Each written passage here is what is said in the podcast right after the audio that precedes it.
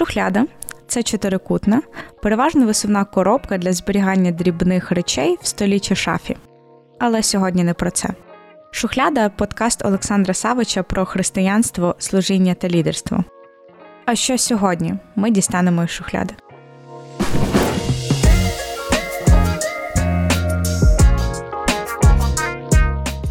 Привіт всім! Раді чутися вже на п'ятому епізоді шухляди.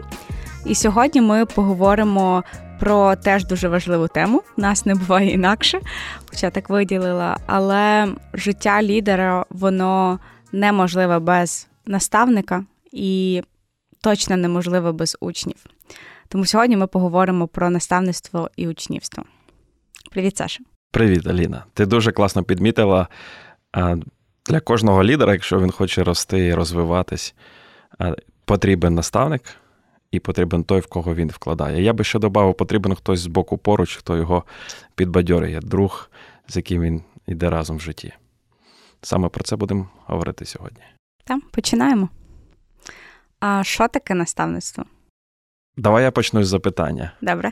Яке допоможе нам зрозуміти, що таке наставництво.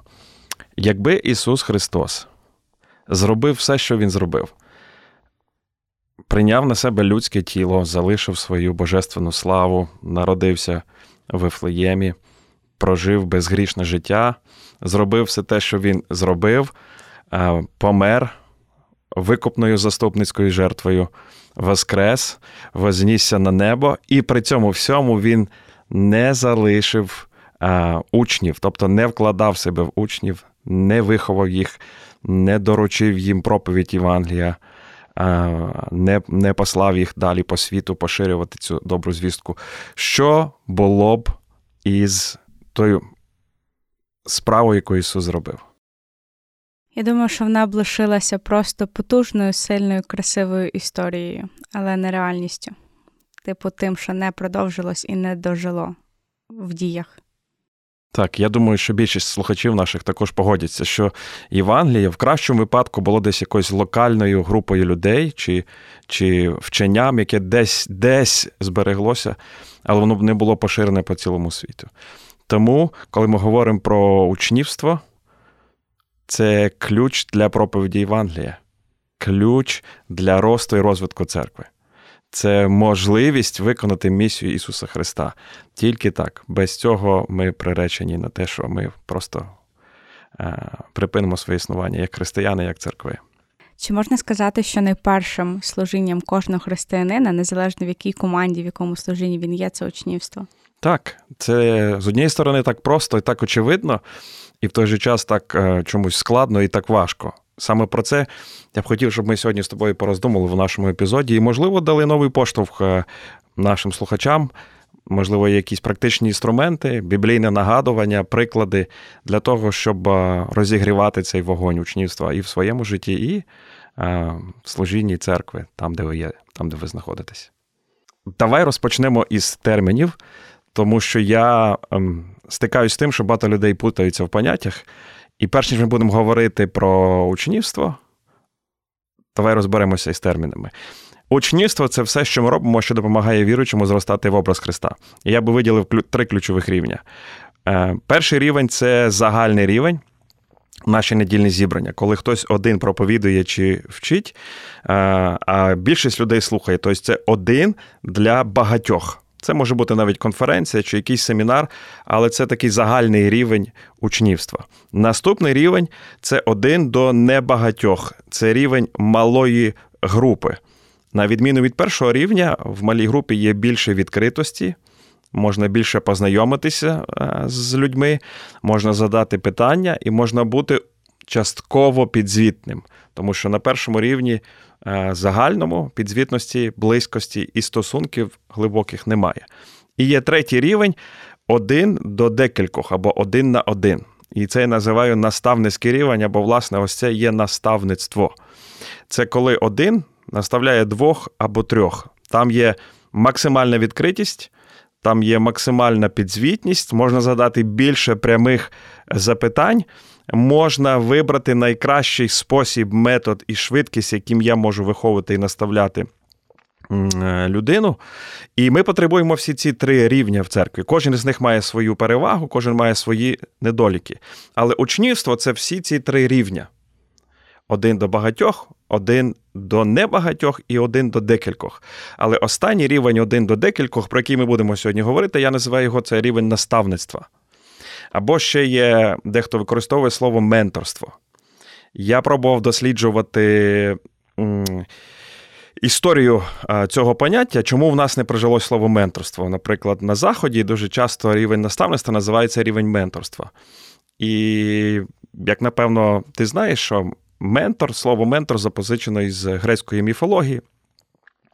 Це він був приятель е, Одіссея, він був керівником його дому. Ментор це був чоловік, який управляв його домом. І Одіссей пішов на війну, і в Одіссея був син, якого звали Телемах.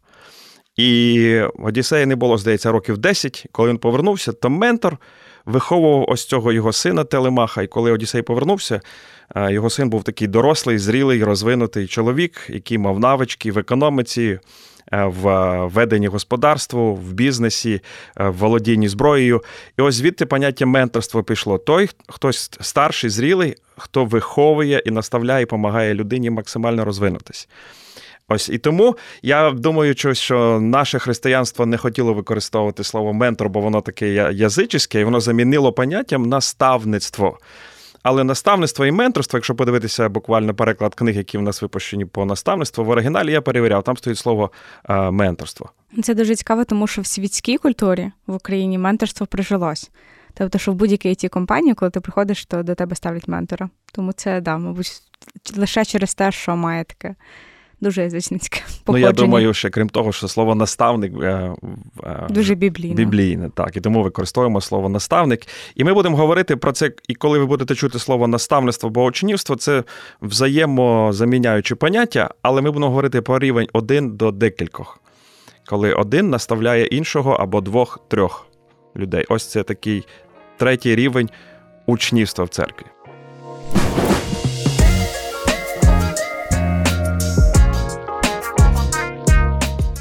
Отже, нам потрібно всі ці три рівня. Як ти думаєш, Аліна, що відбувається, коли церква не займається учнівством?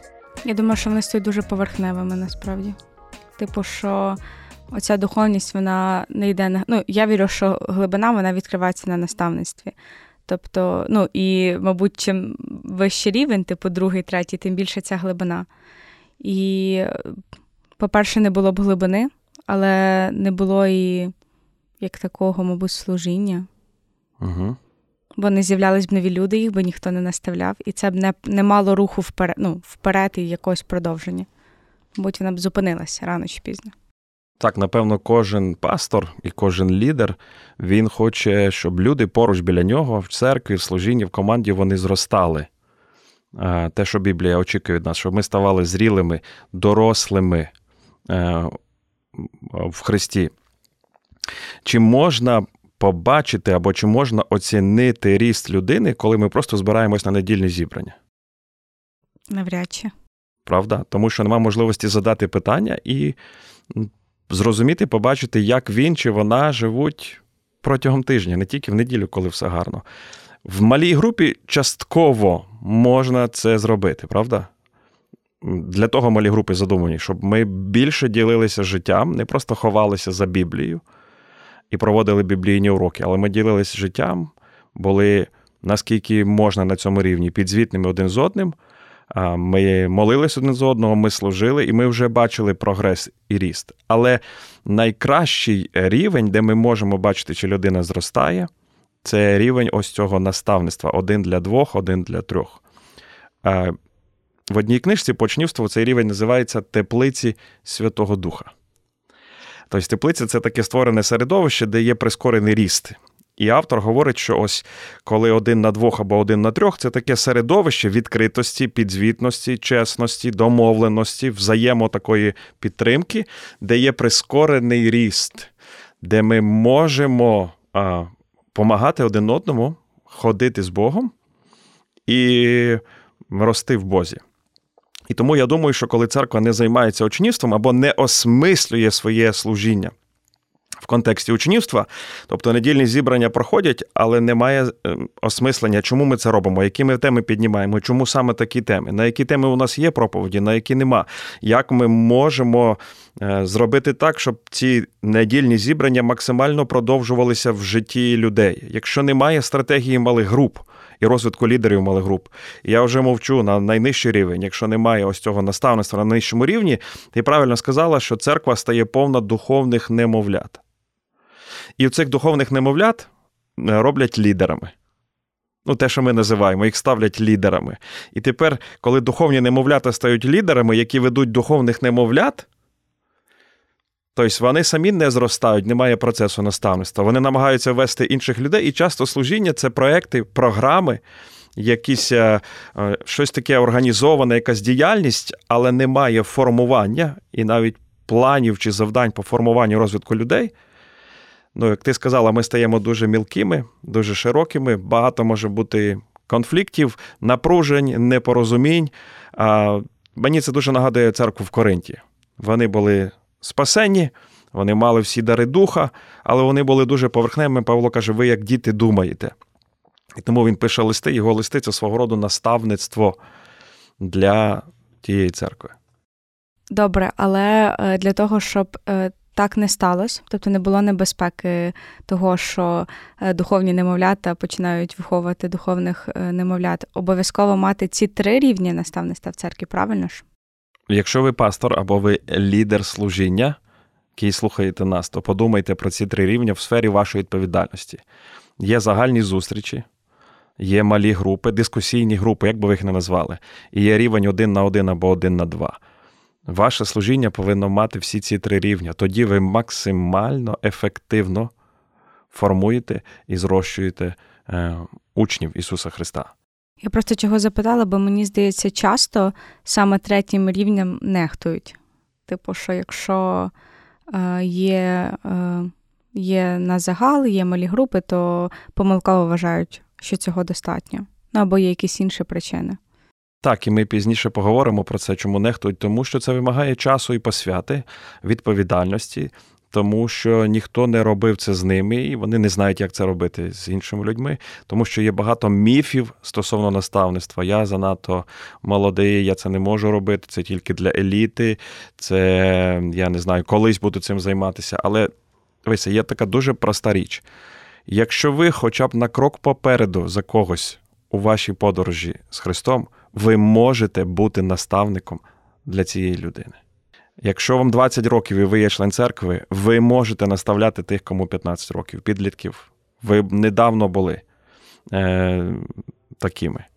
Якщо ви молода сім'я, і, можливо, навіть перший рік в шлюбі, ви можете вже е, взяти відповідальність за тих, щоб когось готувати до шлюбу, хто готується до цього. Ви, як мінімум, вже два роки прожили, бо ви десь рік були до шлюбу і рік в шлюбі. Які помилки не робити, як подивитись на щось по-іншому. І так далі. Ви розумієте, аналогію можна продовжувати. Тому наставництво це завдання для всіх людей, для кожного члена церкви. Просто потрібно взяти відповідальність і посвятити себе на це. Як зробити, ми поговоримо в другій частині нашого епізоду.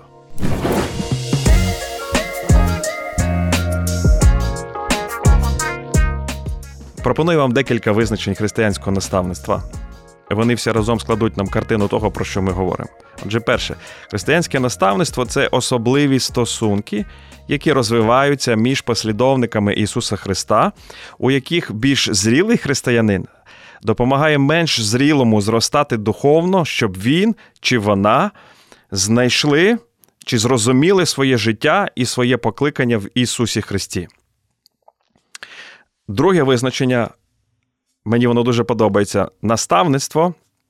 Або це той рівень менторства, про який ми говоримо, це процес взаємостосунків між послідовниками Ісуса Христа, в яких ви направляєте вашого учня бути таким, яким Бог його створив, щоб він міг робити те, для чого Бог його створив. Це дуже цікаво. Тобто, в наставництві є дві важливі складові. Ми хочемо, щоб наш учень або той, в кого ми вкладаємо, він ходив з Богом, він мав живі, зростаючі стосунки з Богом. І в цих живих і зростаючих стосунках з Богом він зрозумів, для чого Бог його створив. Він виконав Боже призначення для його життя. Тобто є дві важливі сфери: це жити з Богом і це служити, вкладати себе в інших або робити те, для чого Бог тебе спас, для чого Бог тебе створив, і зрозуміти себе таким, яким Бог тебе створив. Один з моїх кладачів в семінарії такі визначення дав: це Богом наставництво, це Богом дані стосунки, в яких один зростаючий християнин, мова про те, що я, як наставник, також зростаю, заохочує і. Споряджає іншого християнина досягнути його чи її максимального потенціалу учня Ісуса Христа. Це дуже круто для мене. Один зростаючий християнин бере відповідальність за те, щоб допомогти іншому віруючому досягнути його чи її максимального потенціалу. Учня Ісуса Христа. Що це означає? Це означає, що я бачу в своєму учні більше, ніж бачить він в собі. Я розумію, що Бог має добрий план для його життя.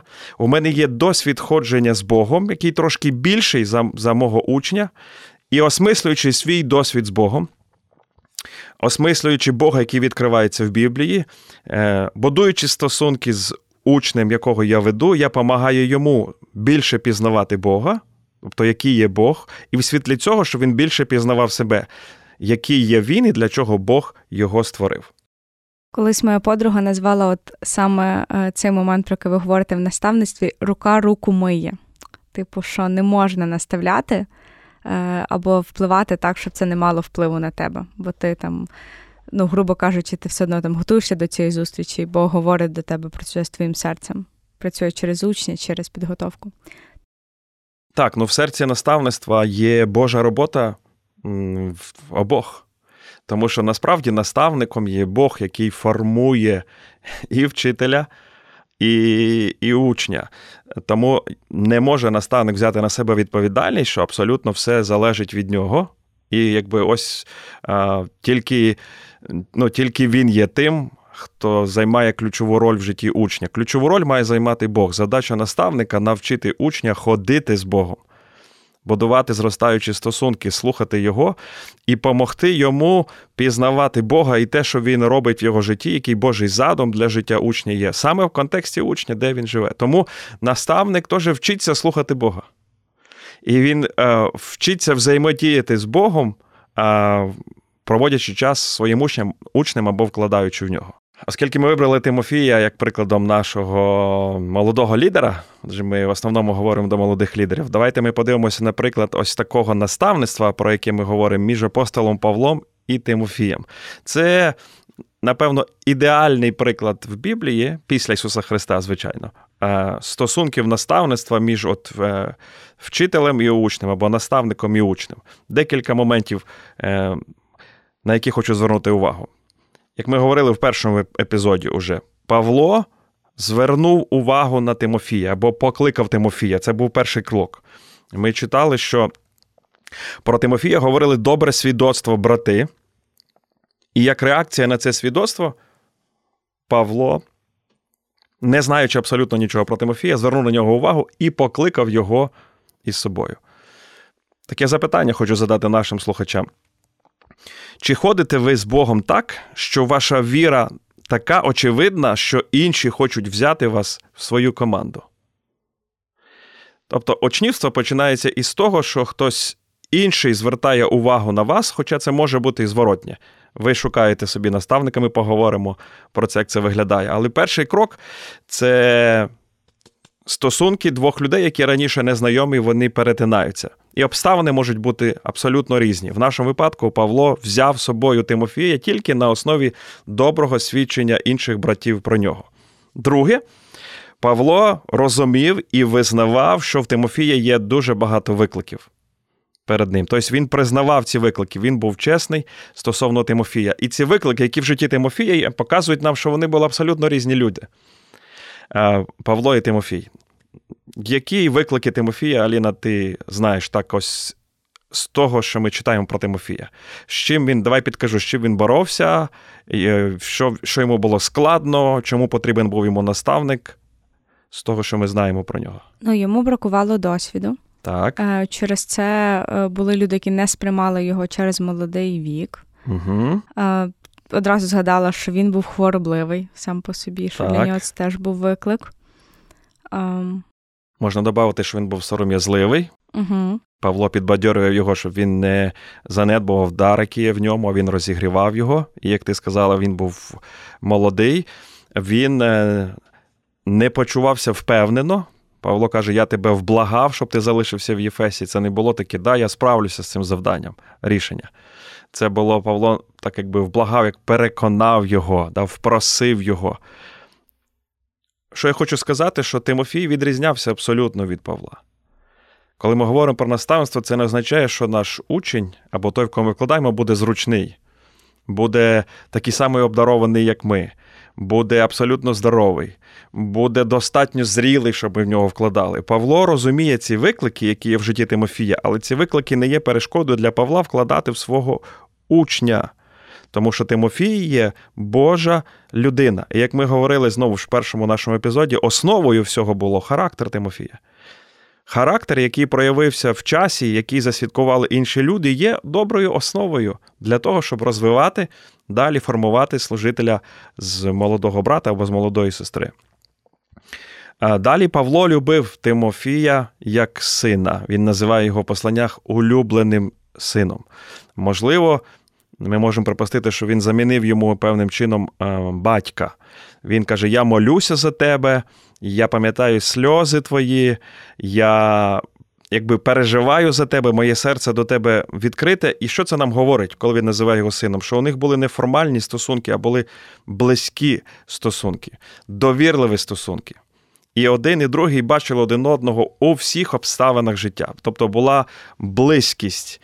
Ем, як ти думаєш, чому ось такі близькі стосунки важливі, або я би сказав, критично важливі, ключові для наставництва? Ну, це те, е, такий, от не знаю, момент, який мені найбільше, мабуть, болить, і який для мене найважливіший. Що можливо, тому що я з цим зіштовхнулась, але наставництво не може бути формальним. Люди не відкриваються тобі як учні, якщо е, ти розказуєш тільки ідеальні, класні духовні моменти того життя. Ну, учню буде дуже важко поділитися якимось проблемами, траблами, бо ну, якби є ж приклад ідеального наставника, куди, куди ж там. Тому всі мої наставницькі стосунки е, мене як наставника починали зі слів, що ми найперше друзі, а потім я тобі допомагаю. Тобто, що довіра працює на довіру. А зріст без довіри, не так, мабуть, вплив без довіри. Ну, типу, треба пустити когось дуже близько, і це неприємно, і це боляче, що почались зміни. А оце от пустити це є оці стосунки, це не ну, неформальність. Так, це ти дуже гарно сказала, тому що наставництво це не пер... в першу чергу не передача знання, а передача життя. Знання як контент, воно має місце в стосунках наставництва, але основою стосунків є відкрите життя. І це наступна думка, що Павло показав приклад для Тимофія, і він йому пише в другому післанні, що ти пішов за мною і перераховує, якби за моїм, моїми задумами або моїми планами, вірою, витривалістю, любов'ю, терпеливістю, переслідуваннями, стражданнями і так далі. І каже, що ти пішов за мною і ти бачив мене е, в житті. Тобто, моє життя було тобі відкрите. Павло показав Тимофію, як ходити з Христом не тільки в добрі часи, але в складні часи. І наставництво це розділяти життя або пустити іншого в своє життя, щоб він бачив моє ходження з Богом. Тільки тоді можливий вплив. Бо все, що з голови, то доходить тільки до голови. А все, що є із серця, і тому Павло любить Тимофія як сина, все, що йде із серця, воно досягає або торкається серця тої людини, в яку ми вкладаємо себе. Я ну насправді в моєму житті це були приклади от тих моментів, коли Бог просто от взриває твоє серце, е, мабуть, в контексті. Е, якби дуже розум... починала розуміти, як діє Бог. Бо в мене от були моменти, коли я приходжу до наставниці, ну я ділюсь чимось, що я б ніколи в житті не хотіла, щоб вона про мене знала. Ну тому що це ну недобре, це щось не класне, це те, з чим я борюсь, але розумію, що мені треба допомога в цій там боротьбі. А вона після цього каже, що ну, це не змінює моє ставлення до тебе. Якби я ставлюсь до тебе, як ставилась, там я люблю тебе, приймаю, і я така просто, ну якби е, це дуже виносить серце, але це так діє Бог. І це от для мене це якась дуже така відзеркальна модель, от саме в наставницьких стосунках. Я думаю, це так само працює в шлюбі, але просто того досвіду ще не маю, але в наставниці це теж працює так. Так, тільки так. Підбадьорення і підтримка для того, щоб ти продовжувала ходити з Богом. Але так само, якби це працює в інший бік. Ну, бо здавалось би, ну коли учень приходить і ділиться з тобою теж такою проблемою, такою дуже неприємною, тим, що дуже ну, важко поділитись, а тобі треба відповідь сказати, а ну а я теж мав таку проблему. Це ж теж ну, не хочеться падати в його очах. Але поки ти не скажеш, що я пройшов це, і я готовий пройти з тобою. Ну, це не ну, от тоді воно починає змінюватися. Ну, з мого досвіду наставництва, от тільки така особиста відкритість і чесність мала найбільший вплив на життя молодих людей, яких я вкладав. Тому що інформацію можна здобути де завгодно зараз. Людина не потрібна. Ти можеш через техніку здобути інформацію, через YouTube. Але особистий життєвий досвід, який осмислений і чесний, тому що, як правило, в Ютубі все вилизано, там це дуже гарно. Ти можеш здобути тільки в розмові з людиною, яка любить тебе, яка любить Христа, і вона ну, не шукає самооцінки або визнання перед тобою, бо вона знає свою цінність в Христі, тому вона готова віддати, передати тобі своє життя, щоб уникнути помилок, які ти робив, які він робив. Щоб захистити тебе від помилок або небезпек, які ти можеш зробити. Це є справжнє наставництво. І мене ніколи не припинить дивувати, що от ділячись усім, ми виграємо людей, ми їх не втрачаємо, бо як це працює в світі. Я розказала найгірше, я розчарувала, людина пішла умовно.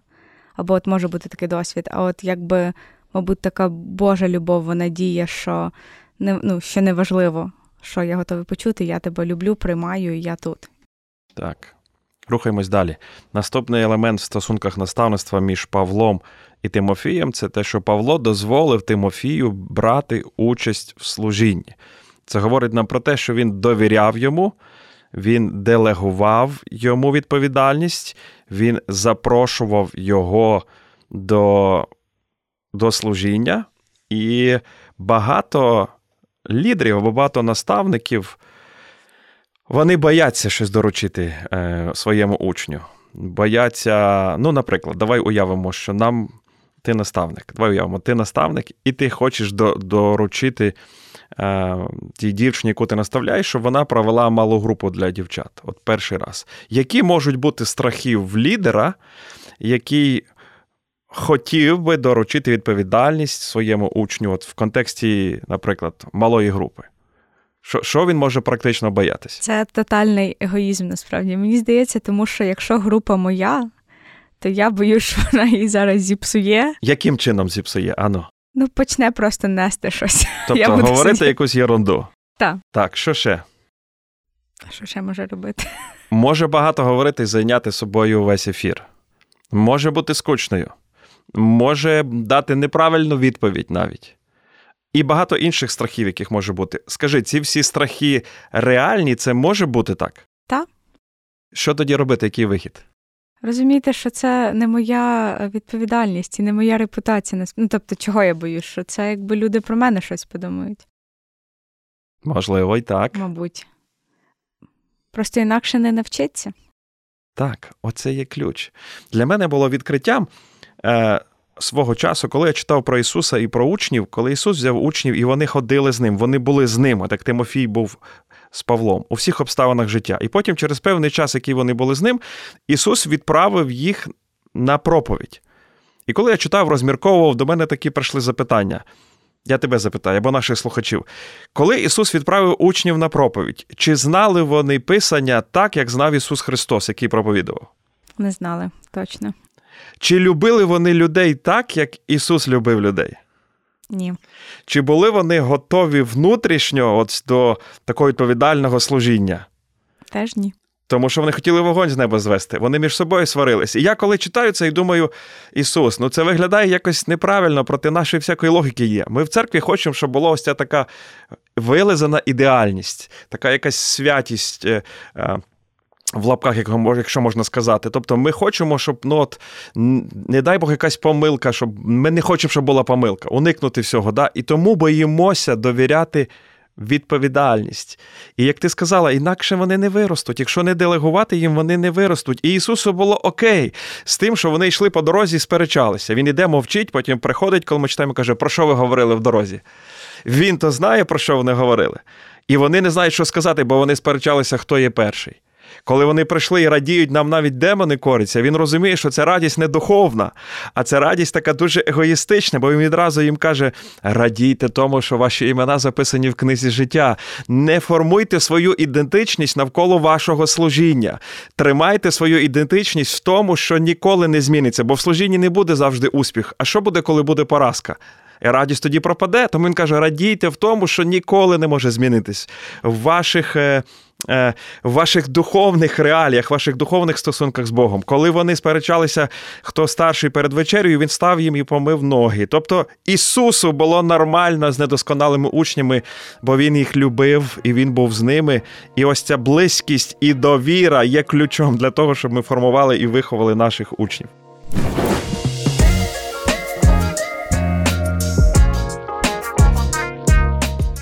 Про Павла і Тимофія продовжуємо говорити. Павло очікував багато чого від Тимофія. У учнівстві є очікування, і вони важливі. І ми маємо очікувати від людей, яких ми наставляємо, багато чого. Ми маємо очікувати, що вони будуть перебувати в слові, що вони будуть молитись, що вони будуть перемагати спокуси, що вони будуть вміти приймати біблійні рішення, що вони будуть здатні визнавати помилки свої, що вони будуть спроможні брати відповідальність, і ці очікування потрібно говорити до них. І очікування продукують ріст. Очікування кидають виклик. Чому ми хочемо цього? Ми хочемо, щоб вони були як Ісус. І тому ми, давай скажемо так, нашими очікуваннями ми штовхаємо їх в рості, в благочесті. Ще одне Павло закликає і підбадьорює Тимофія. Тобто він встановлює йому певні очікування, щоб ти поводився. А, як потрібно в Божому домі, і далі він закликає і підбадьорює, не тільки е, кидає виклик, але дає підбадьорення. Він нагадує Тимофію про його віру. Ми вже говорили про це, про його дари, про його посвяту, про присутність Бога з ним, навіть коли Павло не є з ним там в Єфесі. І в наставництві важливе, я би сказав, ключове або основне, одне із основних це підбадьорення. Будуть моменти, коли ми будемо говорити прямо, будемо говорити, можливо, навіть з доганою, з докором, але це має бути завжди з такою. Євангельською надією, що Бог продовжує працювати, і навіть в якійсь цій ситуації складній, де учень поступив неправильно, це можливість щось навчитися і зрости, і змінитись. Тобто істина, яку ми говоримо учню, має не прибити його, а істина має його підняти. І ми маємо говорити цю істину з любов'ю. І тому, коли ми це говоримо, це показує, що ми не байдужі до учня. Якщо ми боїмося уникати неприємних розмов, гострих котів, не кидаємо виклика, просто задовільняємося інформацією, да, не говоримо справді до серця. Ну насправді ми не, не працюємо глибоко. Але коли ми кидаємо виклик, підбадьорюємо, якщо треба, навіть докоряємо, то цей наш учень він впевнений в тому, що ми посвячені йому. Ми любимо його. Ми хочемо, щоб ось та максимальна Божа благодать, яка дана йому, проявилася в ньому. І е, останнє, Павло міг померти, знаючи, що учень його продовжить його працю. Він каже: Я свій біг закінчив, віру зберіг. Е, Мені готується вінець. Тепер ти, Тимофій, продовжуй цю працю. Тобто він був спокійний в тому, що є кому доручити проповідь Євангелія. І ось це є ключем, фокусом або ціллю наставництва. Наше завдання допомагати іншим людям в наставництві, слідувати за Христом і довіряти йому все своє життя, щоб коли нас не стане, вони далі слідували за Богом, довіряли йому і вели інших, і зробили більше за нас. В цьому весь і секрет наставництва. Е, я зроблю добре, але учні зроблять більше. І якщо ми будемо кожен так думати про себе, якщо ми лідери служіння, то ми максимально примножимо Божу справу, вкладаючи себе в наших учнів, вкладаючи себе в інших людей. Наш успіх не в тому, що виходить у нас, наш успіх в тому, що буде після нас. Повертаючись до питання стосовно Ісуса Христа і виховання учнів, яке б велике служіння наше не було, якщо воно помирає разом з нами, воно було тимчасове. Я би сказав, тоді воно ну насмілюсь так сказати, було не євангельським. Євангельське служіння, воно має на увазі примноження і виховання учнів. Можливо, це було таке, Бог використав мене, так, але це було служіння сфокусоване на мені.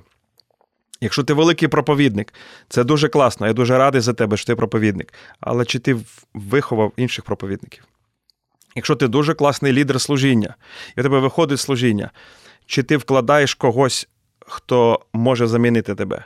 Якщо ти дуже добрий пастор, в тебе гарна церква, то успіхом твого служіння буде не просто те, що ти зробив, а чи ти виховав і передав комусь служіння пастора, щоб воно продовжувалось і зростало після тебе. Коли служіння вмирає разом з нами, ми не виконали нашого завдання.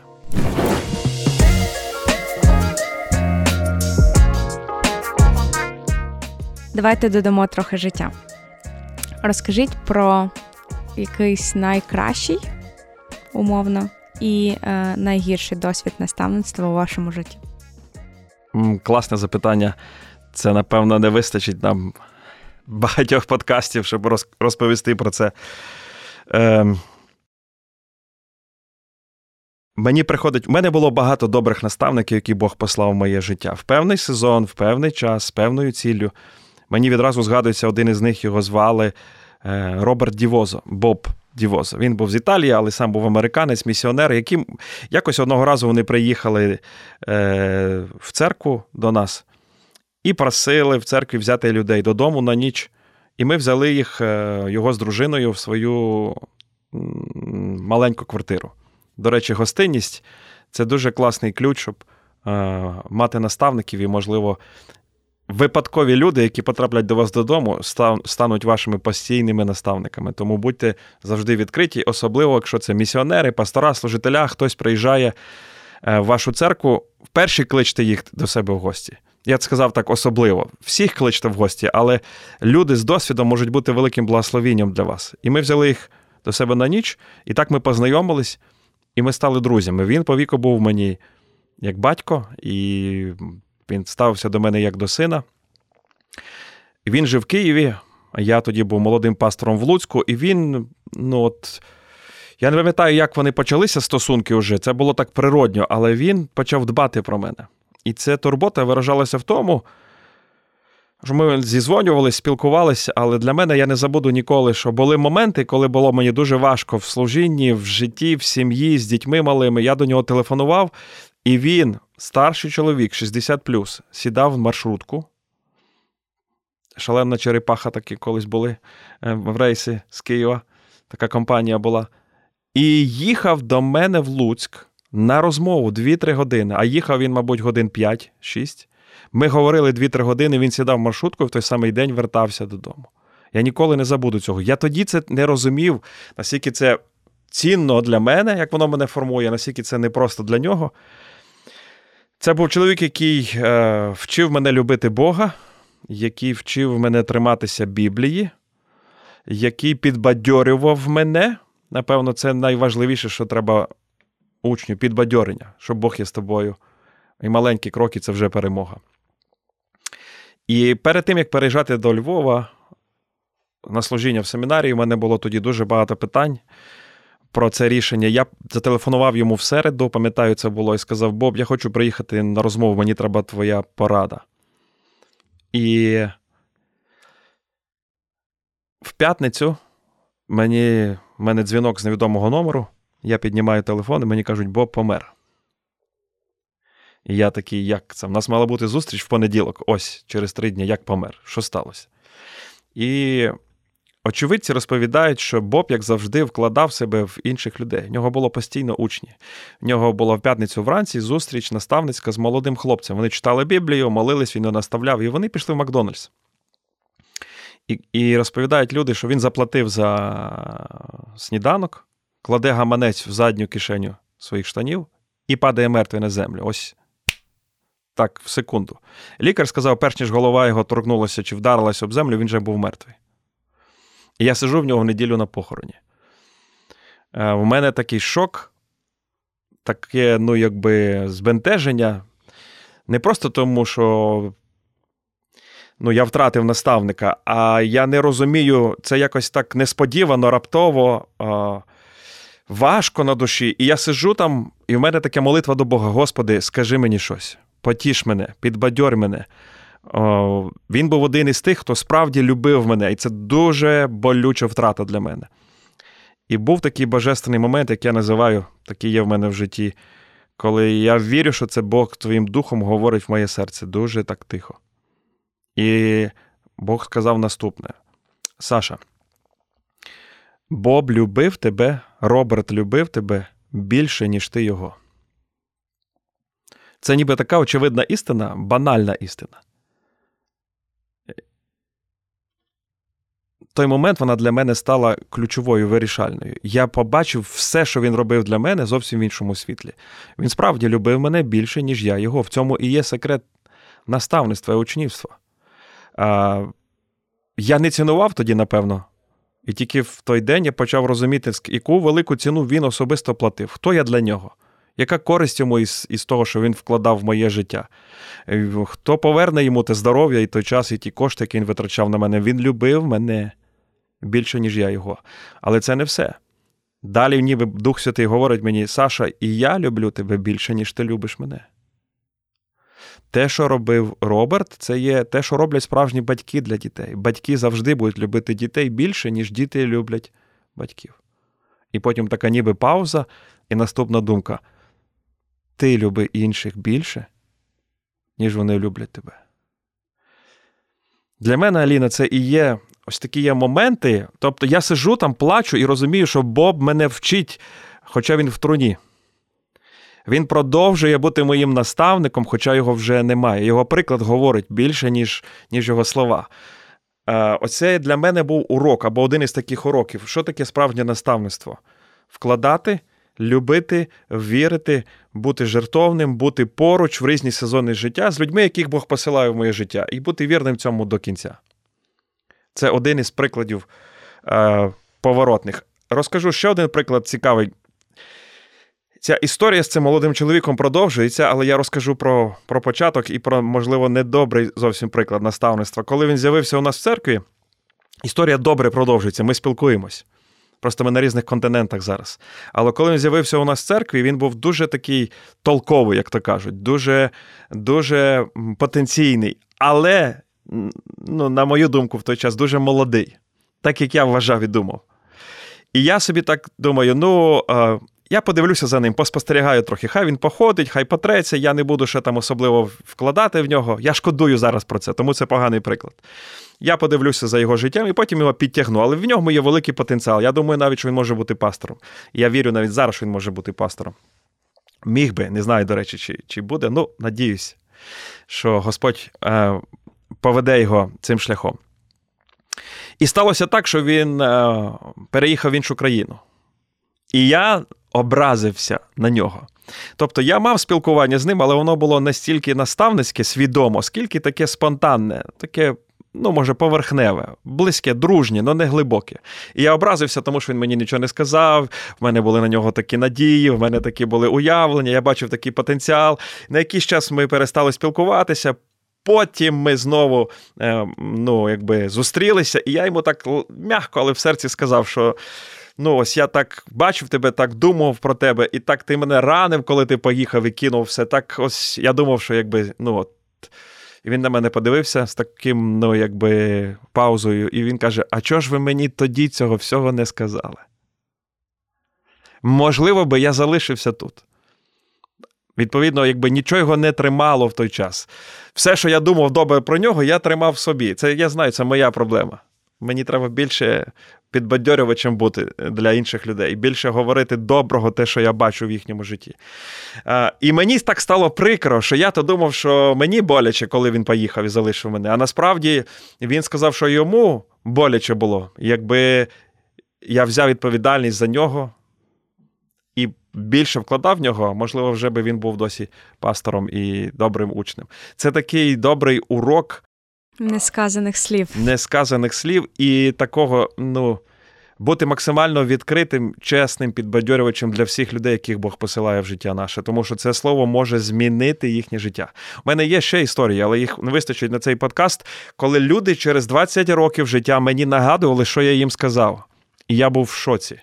Тому що є історії, де я сказав щось добре, я про це забув, вони цього трималися. Ну, надіюсь, що це було від духа, бо воно збулося. Але це їх тримало. От пасторське дружнє слово. Але є історії, де я людям щось сказав недобре. Воно це було вже не від духа, а від від Савича. І воно засіло в їхньому серці, і час від часу вони можуть це згадати, бо воно їм болить. Слова і те, коли вони сказані, і як сказані, вони мають велику силу в житті людей, кого ми наставляємо.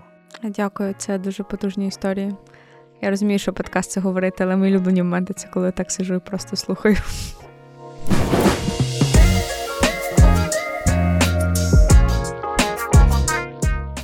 Якщо ви слухаєте нас і у вас вже з'явилась думка, що ви хочете бути наставником для когось або хочете мати наставника, я дуже сподіваюся, що цей епізод підбадьорить вас для цього. Хочемо запропонувати деякі практичні кроки. І ти, Аліна, можеш е, додати свій досвід або свої роздуми е, стосовно цього. По-перше, моліться про те, що Бог дав вам наставника, якщо у вас його ще немає. Моліться про це. Багато із тих, хто може бути вашим наставником, вони не знають, як цього робити. І вони, можливо, перші не прийдуть до вас. Як я казав, культури у нас такої не було в церкві, і їх ніхто не наставляв. Але, можливо, це зрілий віруючий чоловік чи жінка, і ти можеш попросити його чи її приділяти вам час раз в тиждень, раз в місяць. Мати зустріч, мати обід, запросити на каву, як я кажу, мудрість для вас коштує всього можливо, 100 гривень. Кличте когось на каву, на обід, кажіть, я плачу. І за цей час ви черпаєте мудрість років, досвід років. Якщо ваші стосунки будуть близько, ви візьмете мудрість болючого досвіду, який дуже дорого коштує. Ця людина відкриється вам, що я зробив не так, щоб я зробив по-іншому, що я раджу тобі не робити. Моліться про це, щоб Бог показав вам людину, який може бути вашим наставником. Ідеально, коли це поруч він живе, коли ви робите це вживу. Е, не ідеально, ви можете навіть це робити онлайн. У мене зараз є один з моїх друзів, е, з якими зустрічаємося онлайн. Він на місії далеко в іншій країні. У нас були близькі стосунки, поки вони були в Україні. Зараз вони далеко, раз в місяць, мабуть, мабуть, уже рідше навіть зараз. Перші роки це було раз в місяць, але ми спілкуємося. Я слухаю його, він слухає мене. Це зовсім інші стосунки, ніж були тоді. Але Моліться, щоб Бог дав вам таку людину, щоб відкрив ваші очі. Є така приказка, ви знаєте, що вчитель з'являється, коли учень готовий. І коли ви кажете зараз немає наставників, повірте мені, проблема не в наставниках, проблема, пробачте, у вас. Коли ви готові і ви духовно підходите, Бог відкриє вам очі і покаже людину, яка може дати вам щось, що вам потрібно. Просто потріб... вам потрібно смирення і готовність це прийняти. І ця людина з'явиться у вашому житті. Ідеально, це стосунки наставництва, звичайно, протягом життя. Вони можуть змінюватися з роками. Тому що наші сезони змінюються, і наші потреби змінюються, і наші ролі змінюються. Як я казав, уже в мене зараз є багато е, друзів, яких ну, вони були учні на той час, а зараз вони служителя. І зовсім інші питання вони задають. Але я продовжую їх наставляти, тому що я залишаюся старшим, я продовжую зростати в служінні. Мій знову досвід е, змінюється, і я можу їм розказати щось із свого досвіду. І вони мене наставляють своїми історіями про Божу роботу в їхньому житті. своїми перемогами, своїми е, успіхами в служінні. Тобто ми продовжуємо разом іти в житті, це те, що є наставництво, йти поруч в житті, проходячи різні сезони життя, маючи різний, різний досвід з Богом і формуючи і впливаючи один на одного. Моліться про наставника. Якщо ви хочете наставляти когось, моліться, щоб Бог направив вас до людини, яку ви могли б наставляти. І в першому і в другому випадку, бачите, молитва ключова. І це не просто така правильна фраза, яку я маю сказати як пастор. Чому ми маємо молитись? По-перше, молитва це визнання нашої залежності від Бога. Це смирення, а смиренні люди є найкращими наставниками. По-друге, ми маємо просити в Бога мудрості. Мудрості, тому що в нас час обмежений, і ми хочемо бути впевнені, що коли ми з кимось пересікаємось в житті, це Божий момент для нас, щоб вкладати в когось. По-третє, Бог може нас здивувати, послати нас до людини, якщо ви шукаєте наставника, дати вам людину, про яку б ви не подумали. Але Бог дивиться на людей по-іншому, ніж дивимося ми з вами. Тому наставництво, пам'ятаєте, це стосунки дані Богом, коли два життя пересікаються одне з одним. І ці моменти дарує Бог. Тому моліться, щоб ви почали бачити те, що ви не бачите зараз. Якщо ви хочете когось наставляти, я кажу так: моніторте навколо себе постійно середовище своє. Для мене наставництво це є образ життя. Це не просто програма. Ми казали, хоча це включає програму. Але це образ життя. Постійно навколо себе мати таке середовище, хто із людей задає питання, хто хоче більшого, хто хоче допомоги. А можливо, якась потреба або якийсь є виклик в житті, можливо, сезон якийсь людина важкий проходить. Тобто моліться, щоб розпізнавати потенційних людей, в яких ви можете складати. Не спішіть брати на себе зобов'язання, але в молитві шукайте в Бога мудрості і керівництва. Коли у вас є вже учень, давайте, якщо ви хочете мати стосунки наставництва, декілька практичних моментів. По-перше, е, разом сформуйте, проговоріть дуже добре, коли ви напишете певний перелік ваших правил, я так назву слово недобре, ну, правил для стосунків. Або, іншими словами, ми говоримо про очікування, що ми хочемо досягнути. Чому? Можливо, ви не маєте того, що потребує ваш учень, щоб дати йому. І ці очікування в нього можуть бути завищені від вас. Можливо, е, вам потрібно узгодити ваші очікування. Але саме базове, вам потрібно погодитись про те, що ви очікуєте один від одних. Сюди входить два моменти.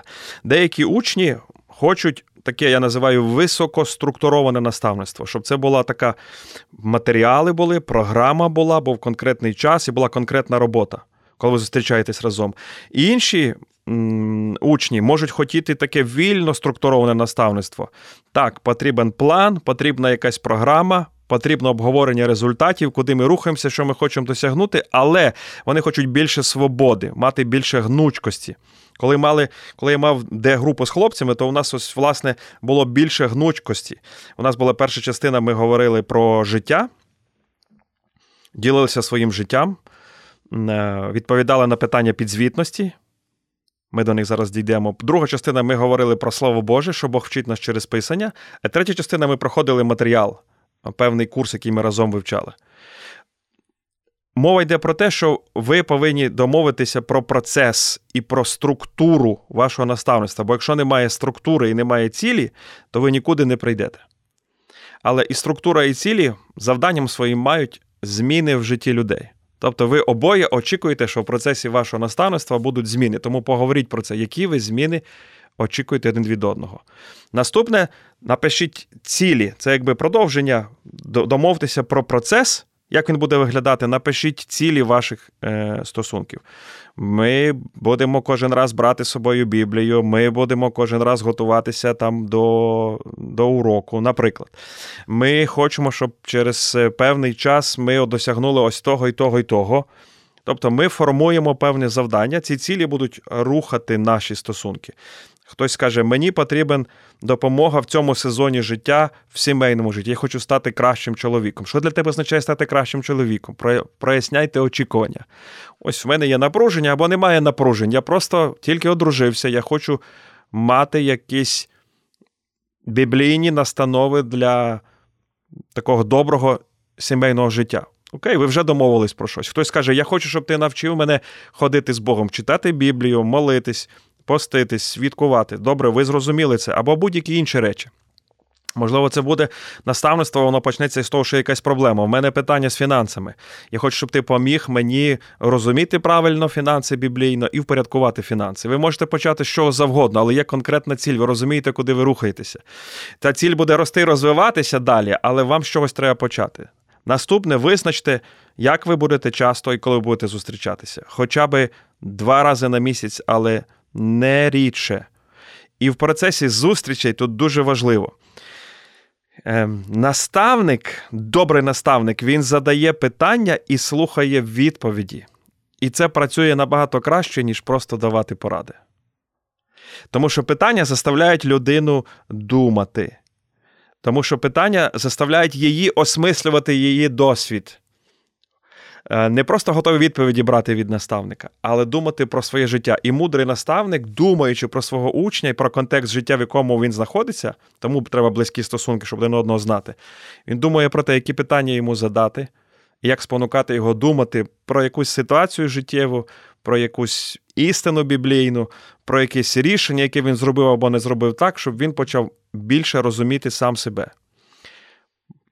Далі, четверте, будьте підзвітні. Погодьтесь про те, що ви будете підзвітні, або будете тримати один одного підзвітними.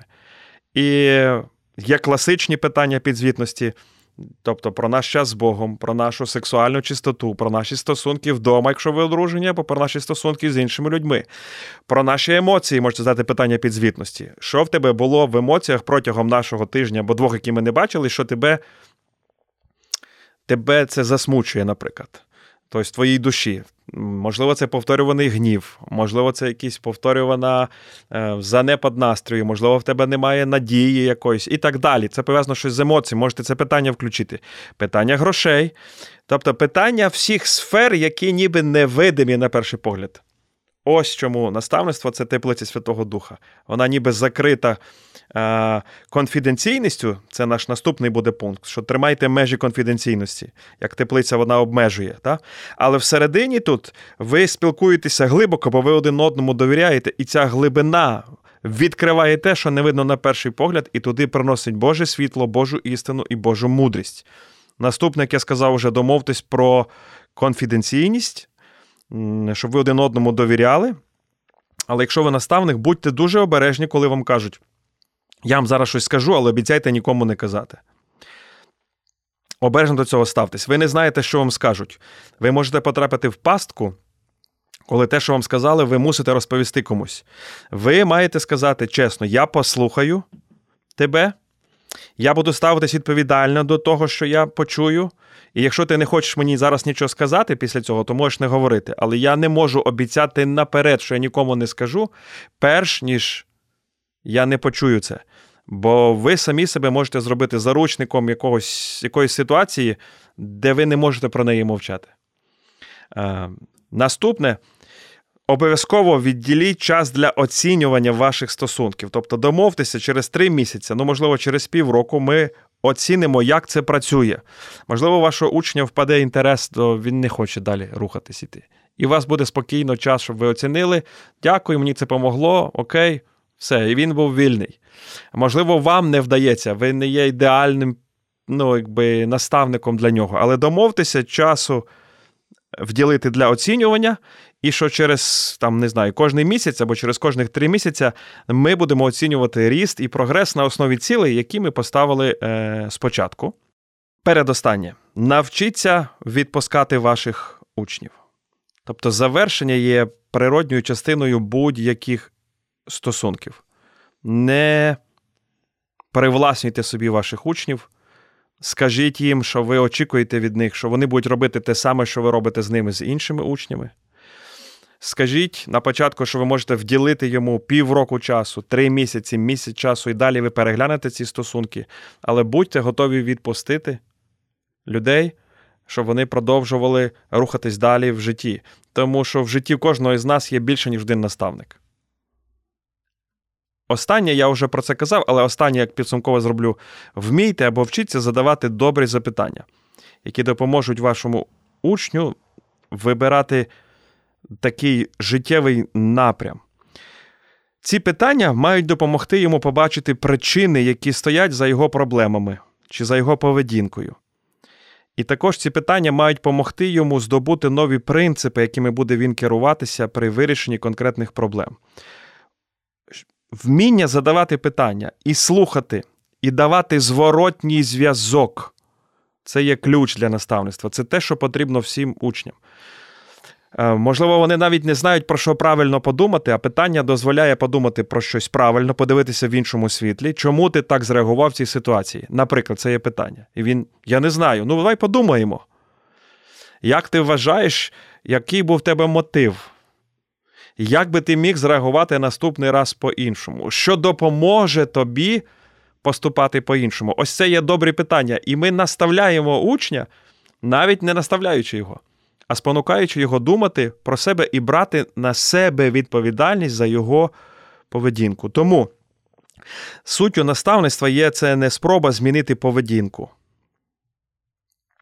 а, а помогти нашому учню отримати порад, ну, поради чи настанови, які визначать його життєвий напрямок.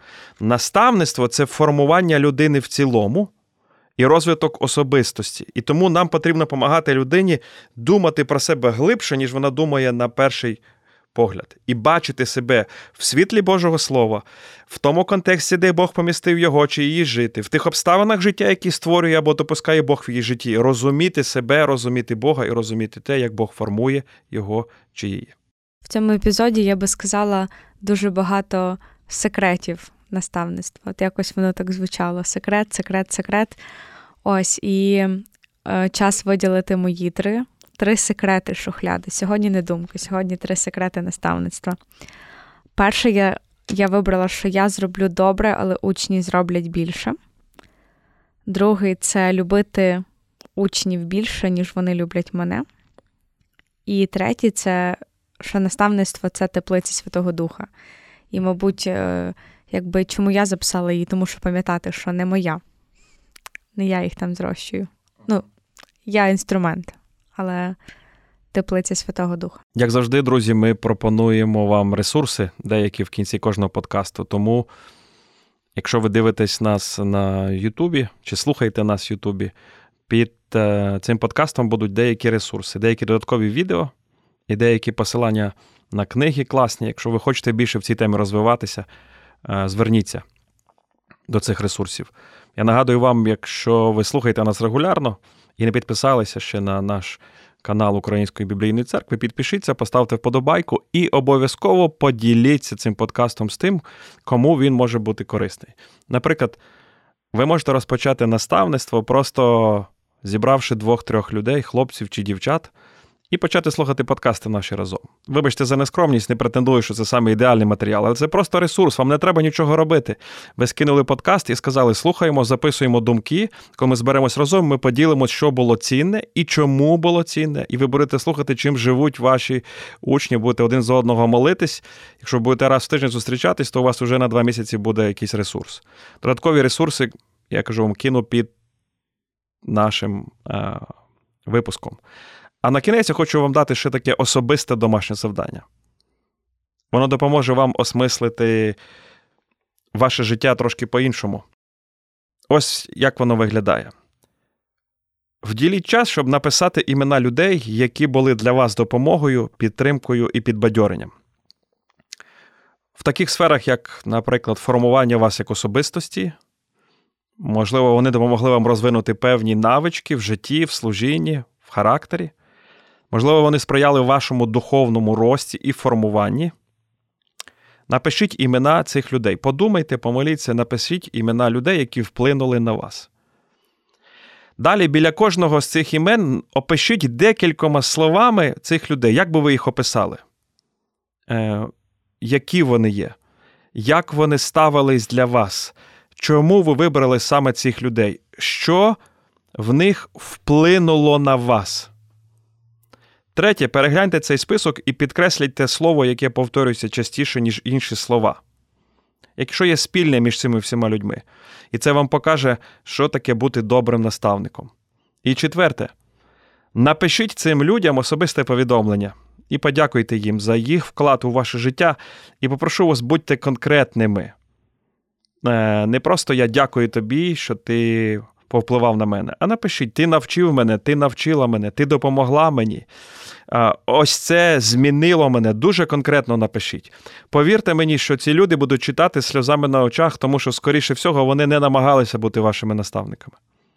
Вони просто жили і були щирі і чесні з Богом і з вами, але оця щирість і чесність з Богом і вплинула на вас. Подякуйте їм, подивіться на їхнє життя і подумайте, що ви можете навчитися від них, що ви можете взяти від них. І третє, почніть бути наставником для когось. Хай Бог вам цьому допоможе. Почуємось.